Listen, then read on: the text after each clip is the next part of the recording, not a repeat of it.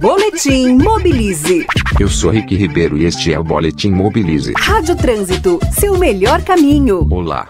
Como muitas cidades do país, a capital paulista depende muito da rede de entregadores que pedalam suas bicicletas de carga e triciclos para entregar pães, água mineral, cervejas, jornais e revistas, roupas lavadas e, mais recentemente, comida solicitada por aplicativos. No entanto, o trabalho desses ciclistas anônimos ainda não tem uma regulamentação que garanta sua segurança ou defina horários e condições para sua circulação na cidade.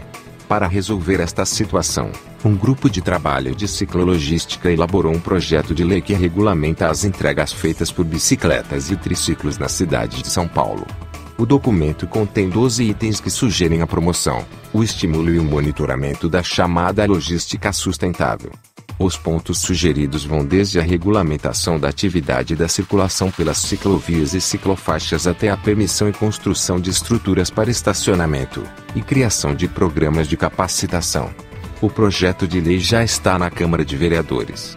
Vamos acompanhar. Eu sou Rick Ribeiro e este é o Boletim Mobilize. Saiba mais em www.mobilize.org.br. Na Rádio Trânsito, Boletim Mobilize.